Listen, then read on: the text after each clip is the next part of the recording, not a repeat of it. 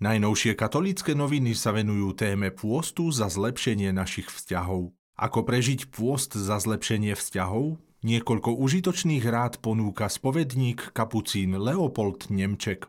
Nebezpečné pokušenie je vo vzťahoch posudzovanie, súdenie a porovnávanie sa. Kapucín Leo pritom dvíha varovný prst, aby sme sa nedali vtiahnuť do tejto diablovej hry. Rozprávajú sa s kňazom a psychológom Jánom Kulanom. Témou rozhovoru boli medziľudské vzťahy, ako nadväzovať zdravé vzťahy, ale aj správne pochopenie zmyslu pôstu. Môžem to obetovať za to, že chcem v modlitbe zlepšiť vzťah k Bohu a aj svoje medziľudské vzťahy. Dôležitá v pôste je čnosť pokory, keď si uznám pravdu o sebe, že mám obmedzenia, zlé stránky a slabosti. V reportáži predstavujú farnosť všetkých svätých v Letanovciach. Pôstne obdobie má vo farnosti svoje špecifikum, keďže jej duchovný správca Marian Sivoň je autorom viacerých textov krížových ciest. Už od detstva mi boli tieto pobožnosti veľmi blízke. Prvú krížovú cestu som napísal ako diakon pre bohoslovcov a mala veľmi pozitívny ohlas. Tento dar od Boha som rozvíjal aj ako kňaz a napísal som krížové cesty pre rôzne skupiny.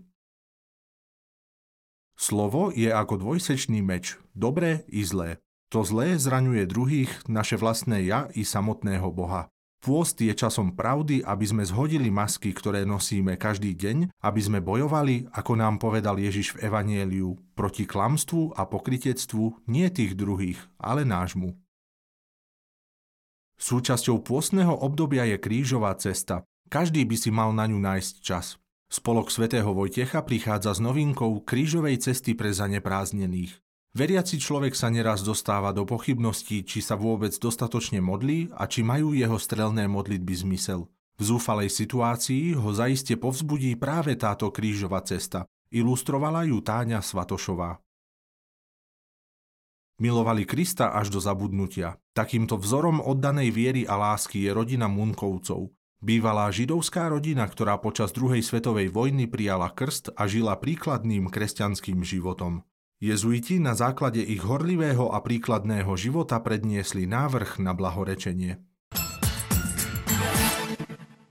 Už od dávna priťahovali veľkých aj malých rozličné zaujímavé príbehy. Možno sú to príbehy o ľuďoch či o zvieratách, z histórie či súčasnosti, príbehy zo sveta fantázie alebo reálneho života.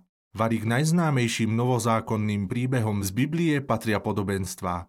O rozličných príbehoch a podobenstvách sa dočítate na prvej dvojstránke Rebríka v rubrike Téma. Ježišové podobenstvá čakajú na čitateľov aj na stredovej štvorstránke Rebríka. Pri osobnom rozhodnutí prežiť pôst naozaj naplno a pri dobrom prežívaní každého pôstneho dňa pomôže Moja pôstna cesta, ktorá ponúka palmové ratolesti. Tie si postupne vždy po splnení drobného predsavzatia môže dieťa vyfarbiť. Ako dobre rozumieme osobitným znakom a pomenovaniam, ktoré súvisia s pôstnym obdobím, to môžu čitatelia zistiť pri hľadaní odpovedí na otázky testu Čo vieš o pôste?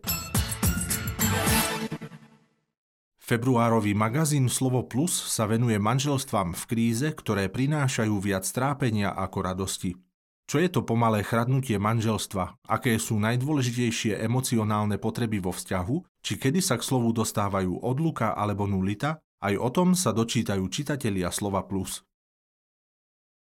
Okrem toho sa vo veľkom rozhovore s poradkyňou Ester Jankovičovou dozvedia, čo je v manželstve podstatné, čo robiť, keď manželstvo nefunguje a ako riešila vlastný nešťastný vzťah. Rubrika Moje svedectvo prináša príbeh Janky Mikelovej z Trenčianskeho hospicu. Noviny Slovo Plus prinášajú i stále rubriky. V rubrike Manželom nájdu rozhovor s manželmi pekárovcami zodpovednými za manželské stretnutia starých rodičov a seniorov. Rubrika Rodičom prináša dvadsaťjeden inšpirujúcich otázok. Téma Radíme si prináša odpovede na problém Môjmu synovi sa páčia muži. Magazín Slovo Plus nezabúda ani na rubriku pre deti deťom a zaujímavý obsah nájdu čitatelia aj v rubrikách Psychológia, sexualita a komiks.